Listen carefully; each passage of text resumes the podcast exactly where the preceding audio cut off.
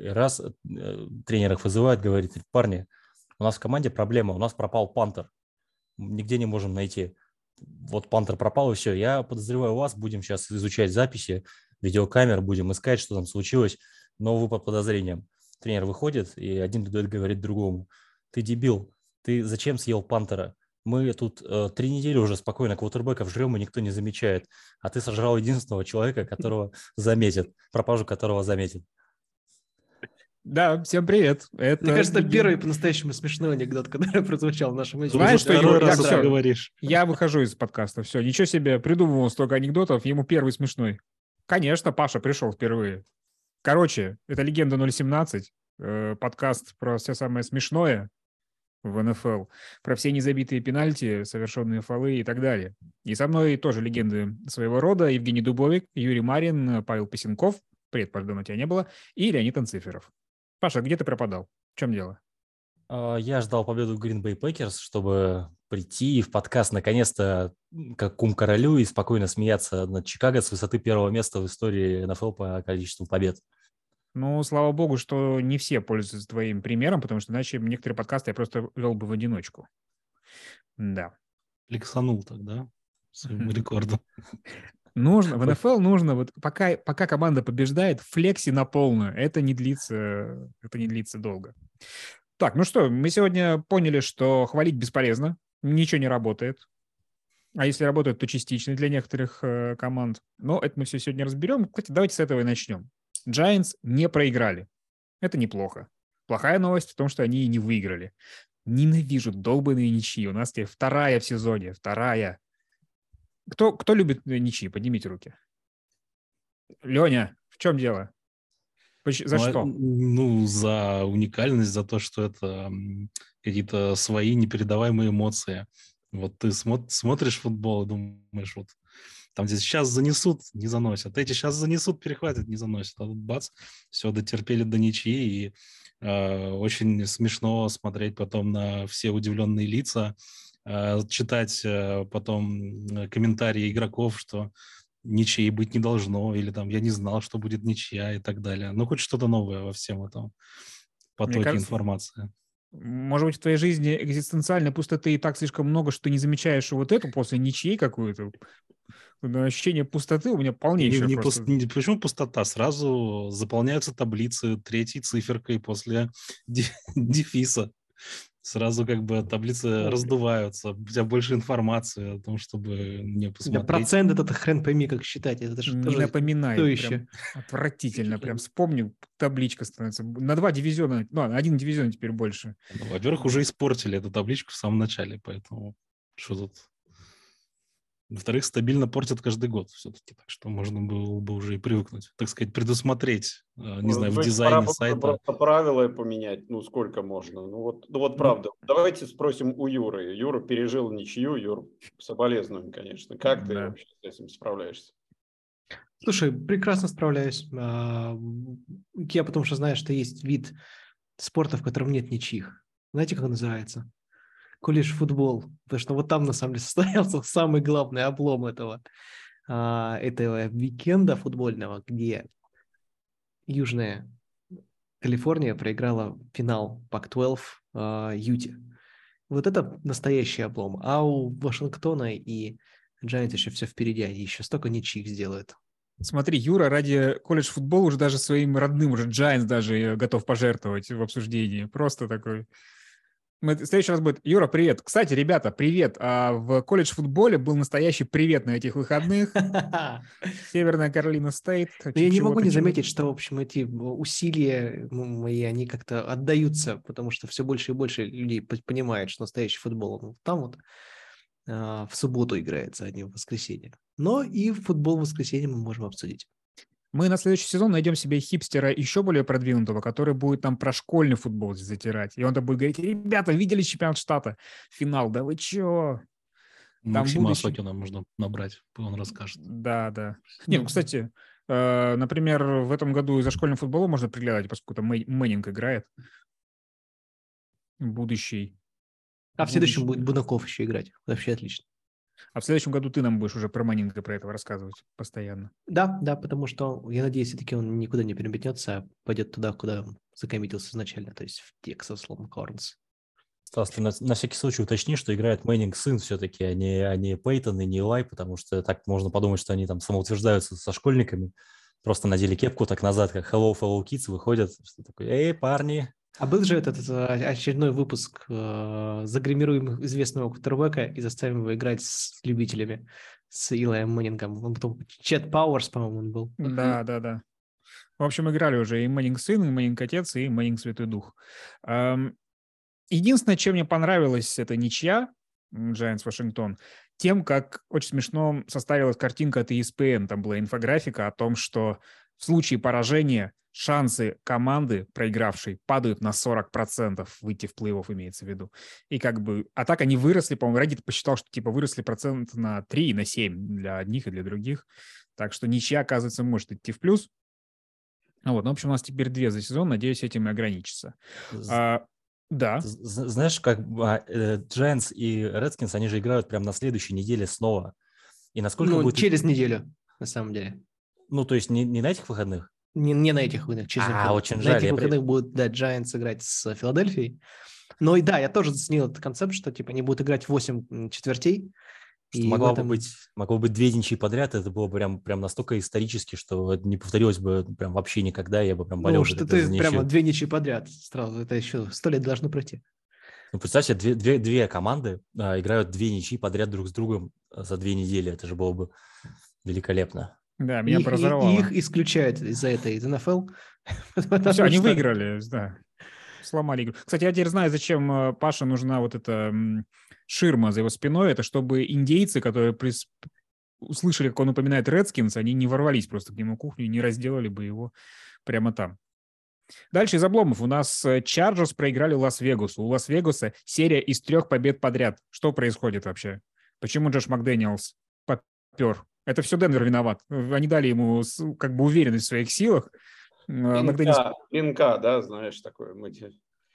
Ну, то есть МакДэниелс такой сидит, слушайте, может, все-таки я нормальный тренер, а? Смотрите, вот Денвер 2 раза победили, и как-то и пошло, и команда поверила, и теперь действительно играют. Ну, это все ради уменьшения процента побед от Денвера. Заплатили вот эти новые владельцы Бронкос. А вы видели, вообще говоря, календарь Рейдерсов?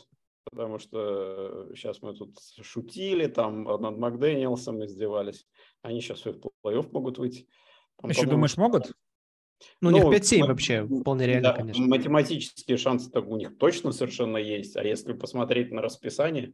Но Рейдерс и должны оставаться Рейдерс, что они вот сейчас вот чуть-чуть как бы надежду-то своим болельщикам, да, должны так это подбросить, и они там уже все... нарисуют что-нибудь, а потом обязательно Рейдерс окажутся теми самыми, которые главные герои наших подкастов. Ну, у них декабрь хороший, да, у них остались Рэмс и Патриотс, а также Стиллерс, а вот в январе у них Сан-Франциско и Канзас-Сити, поэтому вот там вот, конечно, я думаю... Сан-Франциско сейчас тоже, ну, то есть ты тут можешь насчитать 4 победы? Нет. Нет, не можешь?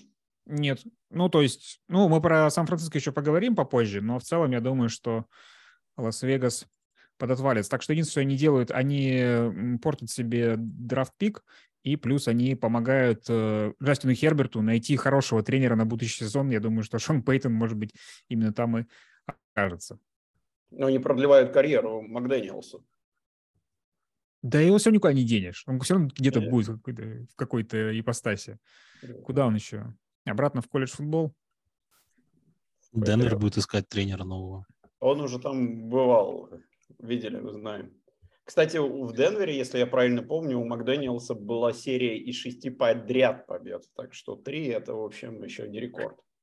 Денвер – единственная команда, ну, не единственная, может, в истории, но она начала 6-0 и закончила сезон 8-8. Мне кажется, он где-то там займ в банке Колорадо сделал, из-за этого они там пытаются сойтись по процентикам. В принципе, на следующий сезон он как раз в Chargers может пойти, чтобы снова обыгрывать. Ну, кстати, сейчас в штате Колорадо появился новый перспективный тренер, Дион Сандерс возглавил команду колледжа. Да. Вот, и рядом будет. То есть, может быть, через... Нужно сейчас взять временщика на сколько там, на 2-3 года какого-нибудь, а потом дать Диону. Мне кажется, Дион Сандерс в НФЛ, конечно, это будет просто бомба, если он будет тренером. Да, он наверняка будет. Это просто давайте подождем. Все будет круто у него. Начинаем. Вот отсчет начинается с этого подкаста.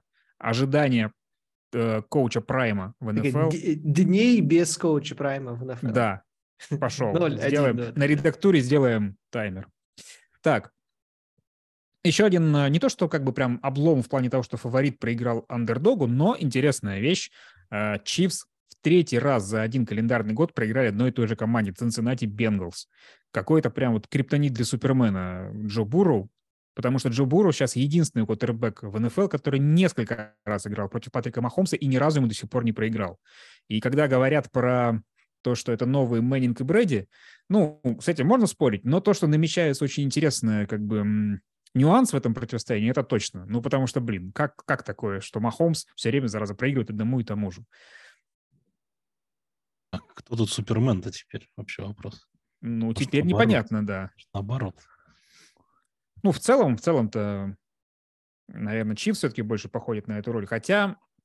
Мне чем нравится. То есть у Бенглс до сих пор, они не так ровно идут, но они до сих пор, мне кажется, куда более рок-н-ролльной командой, чем Чифс. То есть как бы вот я даже поставил на Бенглс в этой игре именно потому, что думаю, кто может победить Чифс? Только команда, которая немножко сумасшедшая в плане того, как они могут все делать. Вот. И Бенглс именно такие. Как-то Юра у нас зарос немножко сразу. Здравствуйте. Да. Ну, кстати, еще, мне кажется, что больше... впечатляет в этой победе, это то, что Бенглс остались без стартового раннингбека. Там же Миксон как раз. Миксон до сих пор не играет, да. Через только он вернулся. Он не выходил, и они как бы такой, ну, по сути, в перестрелке перестреляли Чифс, то есть их же оружием, по сути. То есть они не стали когда там душить, они не стали там по земле это все. Ну, как бы не было кому этим заниматься особо. Вот, но именно переиграли на чужом поле, можно сказать, фигурально выражаясь. Так что это прям классно, это неожиданно, особенно в контрасте с тем, как Бенгал сезон начинали. А тут прям уже и плей-офф, и можно там подумать, они не возвращаются ли они. Слушай, но у них явно так очень заметно наладилась игра в линии нападения. Или Бурроу научился с этой линией играть. Это тоже вариант, потому что их главная проблема линии была даже не то, что они там как-то вынос не организуют, а именно в том, что Бурроу попадает под секи многовато. Упирался он, да, ищет контакта раньше времени. Ну, то есть как-то сложился этот пазл, и внезапно раз, и все пошло, все случилось, все заработало. Ну, Бенглс, причем они набирают, как всегда, форму к самому главному времени, да? То есть как бы какая команда сейчас захочет играть? Да, самое интересное, это же на самом деле ситуация будет в дивизионе АФК Север, потому что они будут... у нас получил травму Ламар Джексон, напомним про это, да? И как будет выглядеть Балтимор на остаток этого сезона, ну, вообще непонятно, да? А здесь бах и Цинциннати такие, привет, напоминаем, что мы играли в Супербоуле. Ну, с Балтимором, блин, такая вещь, что я бы не сказал, что они с Ламаром выглядели как-то особенно круто, это раз. А во-вторых, Тайлер Хантли, зараза, он очень недооцененный, то есть он делает все то же, что делает Ламар. Он, конечно, может быть, не так настолько круто бегает. Хотя по сравнению с Джастином Филдсом и Ламар-то теперь чисто номер 2 в лиге. Вот. Но Балтимор, главное, что он может делать все то же, что делал раньше. И, ну, блин, мне кажется, Хантли вообще хороший в этом плане дублер.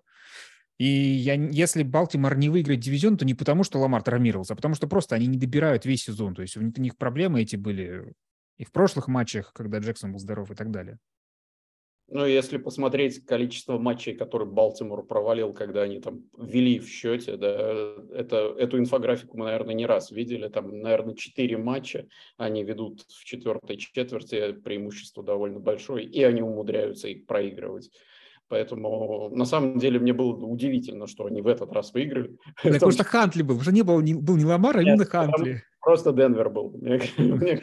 А может быть, просто сошлись два этих очаровательных фактора.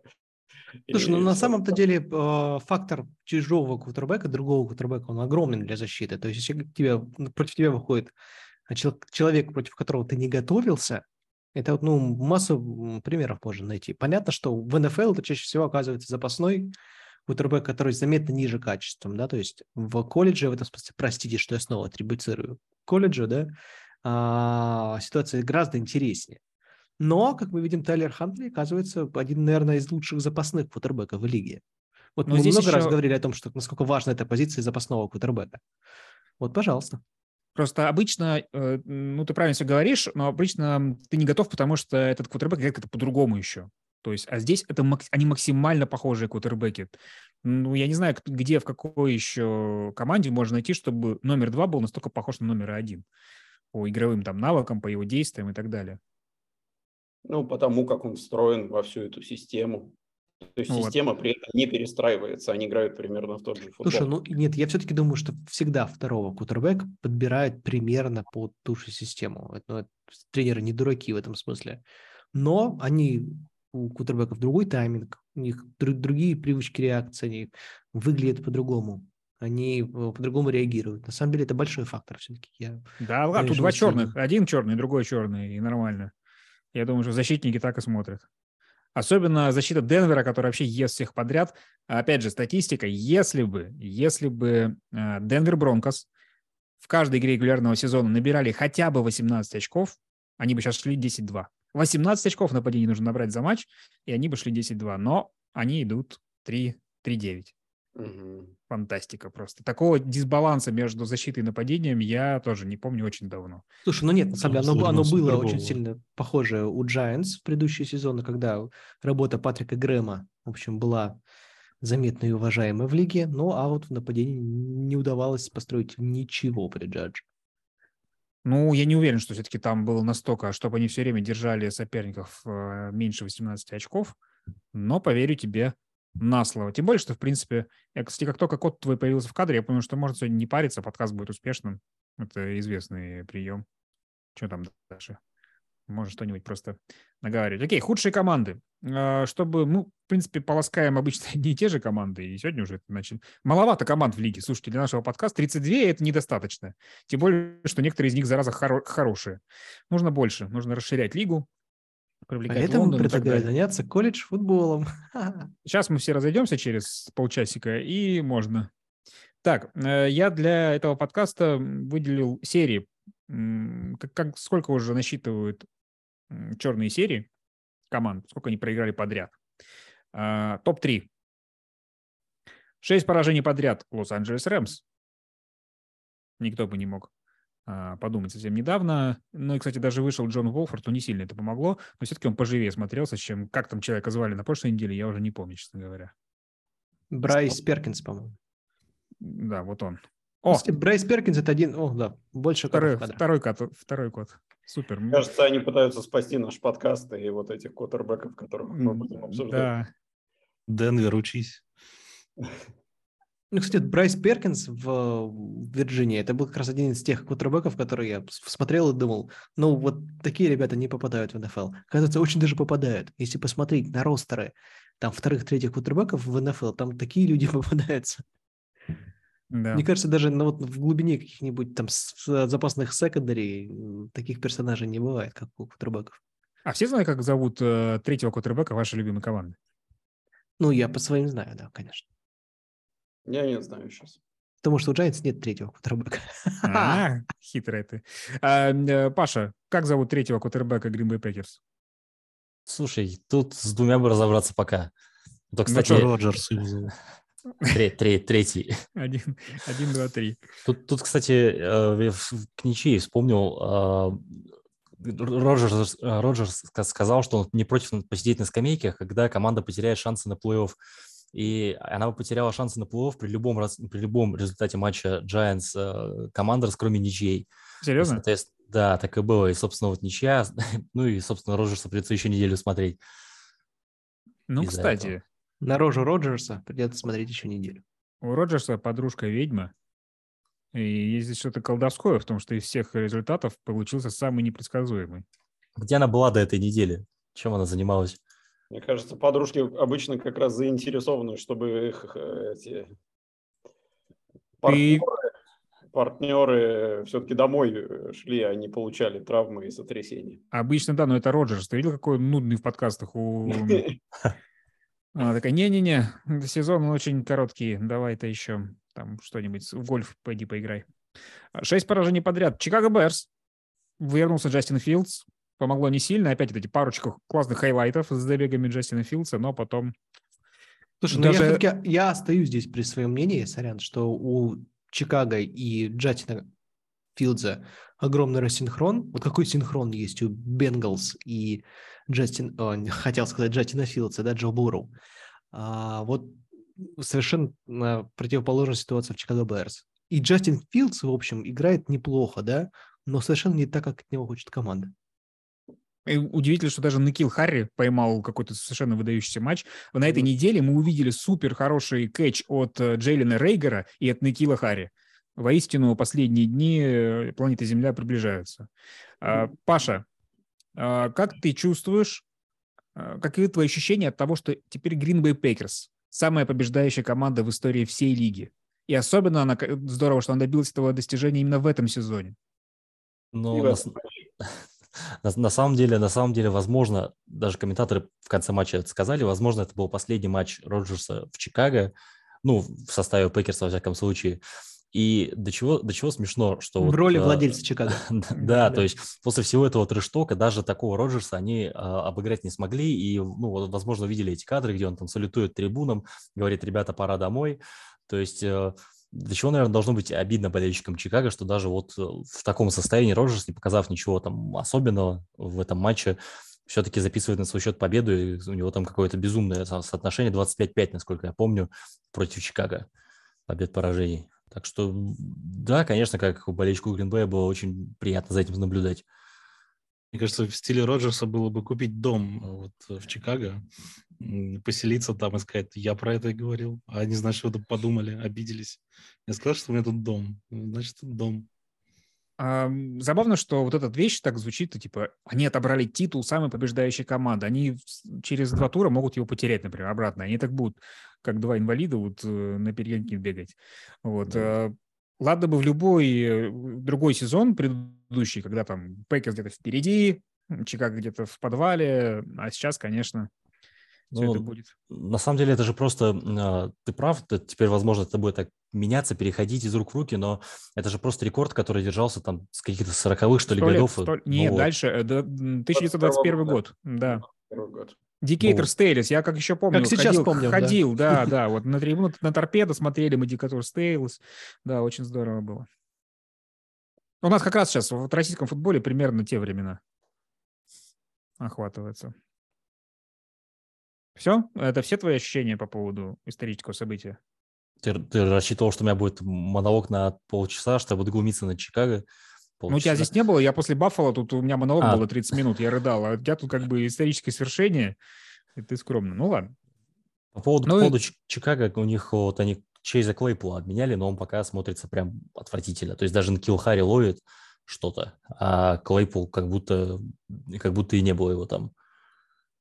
Да, хотя, казалось бы, это абсолютно горизонтальный мув в этом сезоне из Питтсбурга в Чикаго, не особо. Так. Ну и, конечно, как бы главная худшая команда даже вот в этом показателе – это Хьюстон Тексанс. 7 поражений подряд. У нас есть легенда 0-7. Мы не смогли добиться легенды 0-17, но легенда 0-7. 7 подряд. Вот так называется. Ну, они все еще могут быть… У них там одна победа или сколько сейчас? Одна. Ну, тоже нормально, сойдет. Для первого раза сойдет, а там будем ловить уже в следующем сезоне. Так, по дурацким решениям есть у кого-нибудь что-нибудь? Слушай, ну можно все-таки вернуться к восхитительной, неповторимой ничье Вашингтона и Нью-Йорк Giants и вспомнить вообще, как она получилась, потому что там был прекрасный эпизод, когда, в общем, Giants могли и должны были заканчивать игру. У них было преимущество в 7 очков, и был хороший такой драйв нападения за 4 минуты до конца. И они, в общем, подошли уже к месту, откуда можно было в крайнем случае пробить филгол. И центр команды решил это отпраздновать, продемонстрировав некий жест, который судьи почли значит, неспортивным поведением. И команду на 15 ярдов назад отправили, и дальше Giants уже не смогли сделать, не смогли пройти нужное количество ярдов, отдали владение, и все закончилось ничьей. Вообще, вот он, конечно, пожалуйста. Уникально, что в американском футболе очень много таких штук, когда ты просто должен сохранять самообладание, и из-за того, что ты его не сохраняешь, ты реально портишь эффективность своей команды. Да, причем это один из таких самых неважных линейных. Это Джон Фелисиано, опытный центр, но как бы в Giants, в принципе, давно не было блестящих линейных. Вот сейчас появился Томас хотя бы, да? А так он, в общем, в не самой блестящей линии, не самой блестящей игрой еще и зарабатывает вот такие вот флажки и такие вот ярды назад, которые приводят, в общем, к не самым лучшим итогам. То есть, как бы, игроков мы обычно оцениваем потому, ну вот, как он блокирует, да, куда он бежит.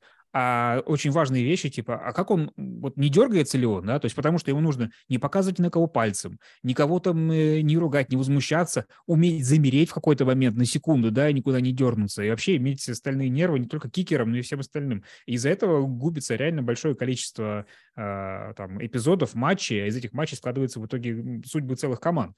Поразительно, конечно, что я не знаю другого такого вида спорта, в котором вот тебе нужно... Есть же еще оффилд, на самом деле, это потрясающая часть НФЛ. Вот здесь опять же можно вспомнить вот этих вот задержания игроков, особенно Las Vegas Raiders. Но для Giants, если мы уж все-таки вернулись к этому прекрасному матчу, беды все начались с того, что получил травму один из основных игроков защиты команды, это сейфти Зейвер Маккини, который был сигнал-коллером вообще в защите, и, ну, реально центр всей защиты. Ну и Giants начали проигрывать. Привет. Так оно всегда и бывает. Есть схожий пример в матче Bengals, если вы помните, там, когда был тачдаун Хиггинса, еще в начале, где-то в первой четверти, там Джамар Чейз, вот он решил почему-то, что это самое время поглумиться над секондари Канзаса, стал изображать, что осыпает их вот так вот купюрами, потешаться, там, смеяться им в лицо. И, ну, естественно, получил свои 15 ярдов, и было бы очень смешно, если бы судьи в это время как раз обсуждали, где успел ли Хиггинс занести мяч в зачетку до того, как коснулся коленом земли. Вот было бы прям потрясающе, если бы они поставили мяч на ярд и отодвинули потом на 15, у них был бы первый гол 16. Было бы классно, но вот так получилось, что Хиггинс занес, и вот это дурацкое решение Джамара Чейза особо к последствиям каким-то для его команды не привело. Ну, там хотя большая предыстория была, потому что, ну, то есть там было очень много трэш-тока перед игрой, вот, и было понятно, на что Чейз хотя бы среагировал. А очень много эпизодов, ну, немотивированной вообще какой-то реакции получается. И в том же матче, кстати, был один из самых худших дропов этого сезона, когда Ти Хиггинс выронил мяч, ну, просто, вот, я не знаю. Почему в одном и том же туре Рейгар ловит, а этот дропает, мне непонятно. Только Тайлер Бойд, я впишу за Ти Хиггинса, там, по-моему, Бойд был, да, там, который этот навес такой легкий на зачетку. Может быть, и Бойд, слушай. Но... Можно еще из этого же матча, это вот мы привыкли к выражению маленькие футбольные хитрости по отношению к другому футболу, но был классный эпизод, когда, ну, классный и не классный одновременно, когда игроки Цинциннати, понимая, что не успеют смениться в защите, решили изобразить травму, и прям классная запись, где на ровном месте человек просто берет и падает и начинает держаться за ногу. Да, снайпер подстрелил. Причем этих эпизодов стало довольно много уже в этом сезоне, настолько, что НФЛ сейчас выпустила целое официальное заявление, напомнив командам, что ай-яй-яй, вот есть такое правило, такой пункт, и мы будем там типа карать, как всегда, деньгами и так далее. Но потому что это уже доходит до абсурда, да. То есть сколько можно, мы все время говорим, ах, этот сокер, там все симулянты, но, блин, у нас из одного матча в другой вот эта ситуация, когда игрок просто валится и такой, замените. Либо чтобы не было быстрого ноу-хадл нападения у соперника, либо чтобы там можно было замену провести спокойно. В общем, какой-то беспредел. Мы такой не одобряем. Там же есть, по-моему, какое-то правило, что с них время снимают. Ну, есть, но как-то это все никого не останавливает. В нынешнем, как бы в нынешней итерации этих правил всем все равно. Так. Приз Джамаркуса Рассела. У нас есть два квотербека на этой неделе, которых можно было бы обсудить в этом контексте. Только два, потому что их можно обсудить даже более подробно, чем мы обычно это делаем, потому что, ну, во-первых, у нас вернулся Дишон Уотсон. Великое явление блудного сына. Спустя 700 дней мы увидели Уотсона, и, конечно, сразу видно, гарантированный контракт на большие-большие деньжищи. Вот они все были отработаны, когда увидел вот эти вот в землю, просто помогает как бы размягчает землю, чтобы его копать можно было, наверное. Ресиверам было удобнее.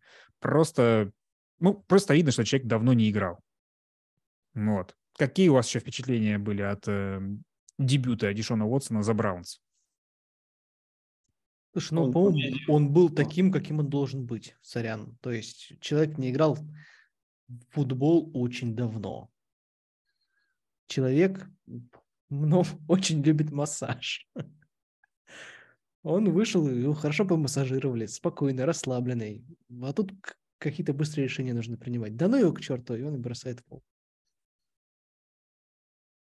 Угу. Еще нет? Нет, да, конечно. Он был ужасен, но команда-то при этом все победила, и, мне кажется, доверие будет распространяться дальше. Мне кажется, Брисет психанул бы просто, глядя на это. Брисет, да. Потому что... А что, нельзя было тогда, когда я играл? А? Вот эти 2 тачдауна в защите и 1 в спецбригадах. Что, меня никто не уважает вообще? Угу. Да. На самом деле, даже хорошо, может быть, что Кливленд находится в ситуации, когда, победа, поражение уже не так важно. Там, чисто математические шансы на плей-офф, они минимальны. Потому что если бы сейчас Кливленд боролся за выход в плей-офф, и они поменяли бы на Уотсона, и Уотсон бы так, например, не только на этой неделе, но и на следующей, и они бы из-за этого проиграли путевку в плей-офф. Это было бы вообще странно и некрасиво, и непонятно. Вот, а так из разряда давайте посмотрим, какой у нас еще квотербек есть, да, в составе. Интересно, как карьера Брисета после этого будет развиваться. Куда-то на основу пойдет или же все-таки будет таким очень-очень качественным бэкапом? Смотря, что сам хочет. Но... Кто-нибудь шанс? Хьюстон Тексанс, мне кажется, заберут его завтра. Хьюстон Тексанс не пойдут на драфте за квотербеком? Бридж квотербэк же нужен всегда. Нужен либо Бриджвотер, либо бридж квотербэк. Угу. Этим Бриджвотером будет Брисет. Да не знаю, мне кажется, и вполне в лиге команд, которые могут пойти. Не знаю, может Сан-Франциско разочароваться все-таки в Джимми и его травматичности, и взять кого-то понадежнее, потому что Брисет, по-моему, травмами точно не страдает, а гейм-менеджер... Они взяли уже понадежнее. Просто понадежнее тоже в этом лазаретике. Каролина может взять к себе квотербека, не забывайте про это. В общем, Брисет, я думаю, без работы не останется. Хорошее резюме он составил в этом году. Резюме похуже у Бейкера Мейфилда, и очень интересно, что именно сейчас его отчислили. Во-первых, чувак, тебя отчислили из Каролины. Насколько ниже еще можно пасть? Боже мой. И только если бы тебя из Хьюстон Тексанс отчислили, наверное, но это следующий уровень. Вот. Интересно, что именно сейчас. То есть мне кажется, что Мейфилд пришел просто в руководство клуба и сказал: парни, вы видели, сколько квотербеков умерло за последние 2 недели? Отпустите меня, меня сейчас подпишут. Может, меня подпишет Сан-Франциско, и я смогу вывести команду в Супербол. Может, меня подпишет там Лос-Анджелес Рэмс, и я поиграю, хотя бы посмотрю на перстни, поцелую кого-нибудь. У Арандольда поцелуют перстень. В общем... Интересный тайминг этого решения, потому что ничто не мешало. Сейчас Мейфилд не получит завтра бонусы какие-то. То есть им ничто не мешало им додержать их до конца сезона и отпустить. Но, видимо, Мейфилд как-то там попросил, чтобы сейчас это произошло. Есть ли какие-то идеи, куда может это привести Мейфилд? Или он так и останется вообще просто гнить в свободных агентах? Джонни Манзеллом? То есть в канадскую лигу и потом в арену футбол. Канадская зараза закончилась уже. Грей-кап уже выиграли. Кстати, я не могу не заметить большое количество сходств между Джонни Манзеллом и Бейкером Мейфилдом. Они даже как-то визуально похожи, мне кажется, правда? Мейфилд просто не пьет, а так как всего один в один. Нет, может, пьет, просто не палится, знаешь. Да. Слушайте, разговоров, конечно, больше всего про Сан-Франциско. Я их, честно говоря, не очень понимаю, потому что, по-моему... Понимаешь, у Мейфилда все-таки, в отличие от большого количества кандидатов, на Сан-Франциско, в основу Сан-Франциско, есть большое преимущество. У него есть хорошие сезоны. У него есть опыт победы, есть опыт того, чтобы тащить игры в НФЛ. Он это делал. Почему-то перестал, не знаю почему. Возможно, ему просто к психотерапевту нужно сходить, и в Сан-Франциско наверняка такой найдется. Но предъявить кое-что в своем резюме ему можно. Да, но при этом, мне кажется, в НФЛ все друг друга копируют, и новый тренд может быть запросто то, что они...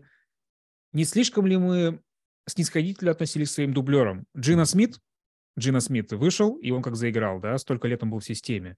Майк Уайт, человек, который был долгое время третьим в Джетс, вышел, и вторую игру выглядит очень хорошо. Ну, блин, у него реально были шансы обыграть Миннесоту, и, ну, понятно, что у всех были шансы обыграть Миннесоту, но он прям клатчевые какие-то броски делал, то, на что Зак Уилсон вообще не решался, да. И то же самое мы переходим как бы к главному аутсайдеру, который смог, это Брок Парди. Мистер Иррелевант последнего драфта, человек, самый последний человек, который вышел, тоже. Он вообще, наверное, не ждал, что он будет играть когда-нибудь за Сан-Франциско и, может быть, вообще в НФЛ.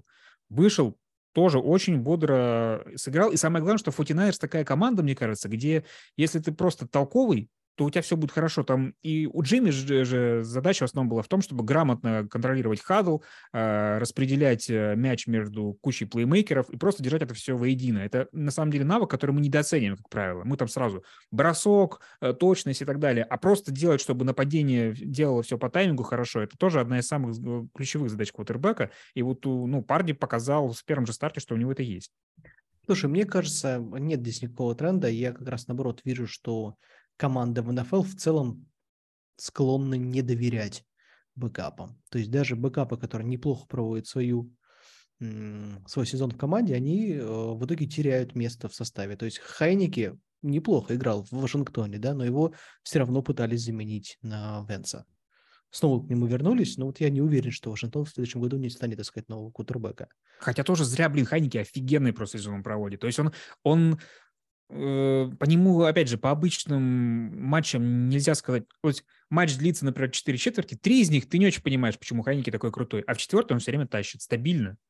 Слушайте, мне кажется, вопрос потолка.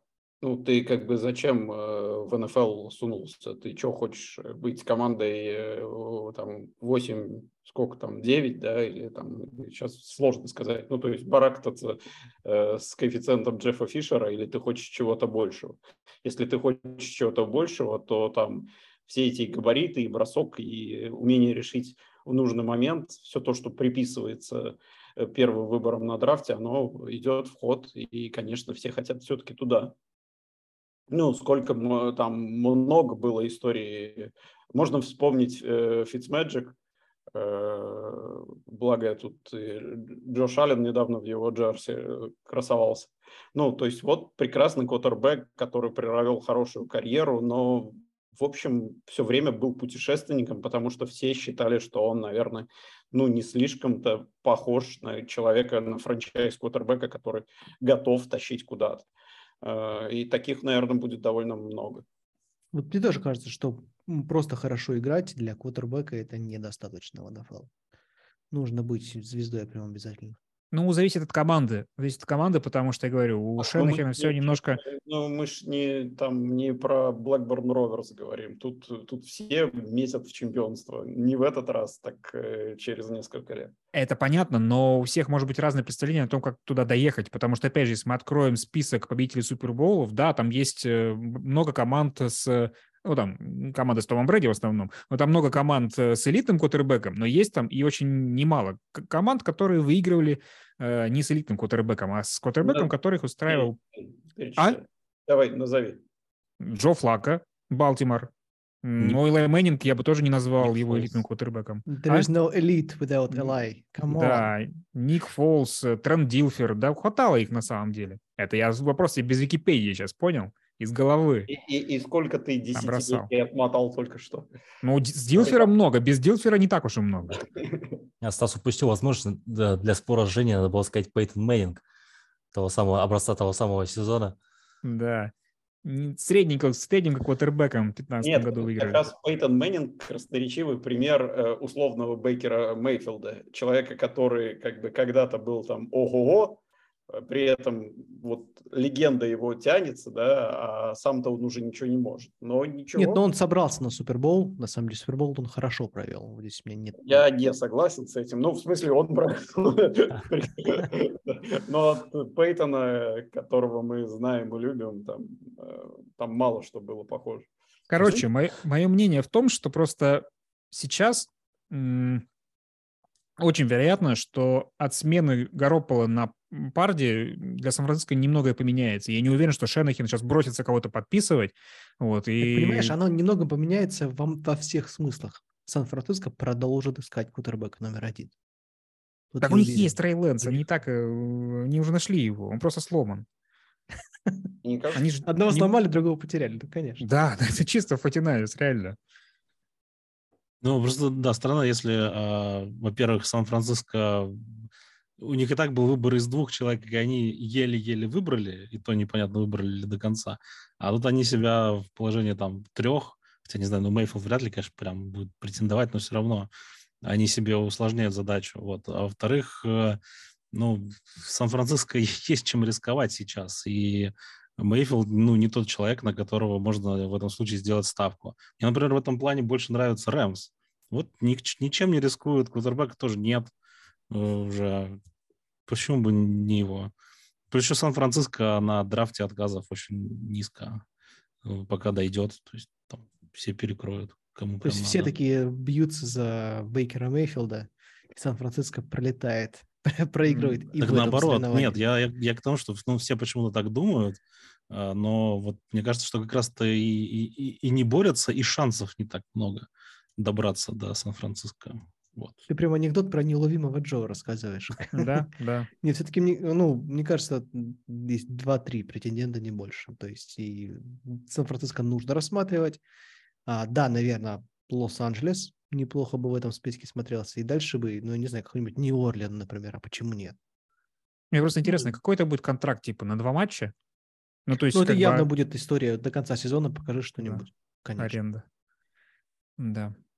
Ну, и просто, блин, вот это мы всегда любим вещи из-за этого, типа, а сейчас они подпишут, какой-нибудь квотербэк освободился. А ведь для квотербэков, как ни для кого другого, важно понимание системы, сыгранность и так далее. Эти вещи, которые, ну, невозможно. То есть ты можешь быть хорошим ресивером, который освободился, прийти, там, раннинбэком, ну, гораздо более вероятно, что ты сразу покажешь какую-то хорошую отдачу.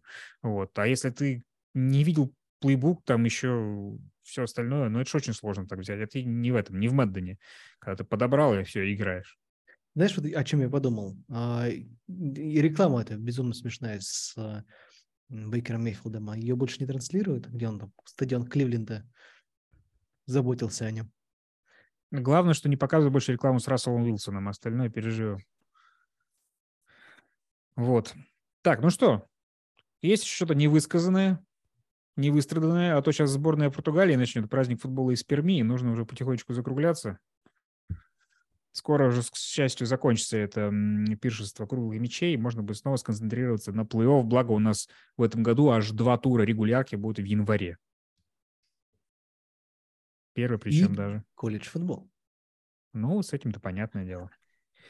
Кстати, у нас там, мне интересно, у нас не выпадает случайно один из подкастов на какой-нибудь там 35... Нет, не выпадает. Так что мы с вами нормальненько. Кто доживет до 3 числа, там еще будем записываться. Но это еще будет не скоро. А пока с этой недели все, разобрались. Для вас сегодня этот подкаст вели Евгений Дубовик, Юрий Марин, Павел Пасенков, Леонид Анциферов и я, Станислав Рынкевич. До следующих фамблов, перехватов и всего остального, что мы так любим в НФЛ. Счастливо.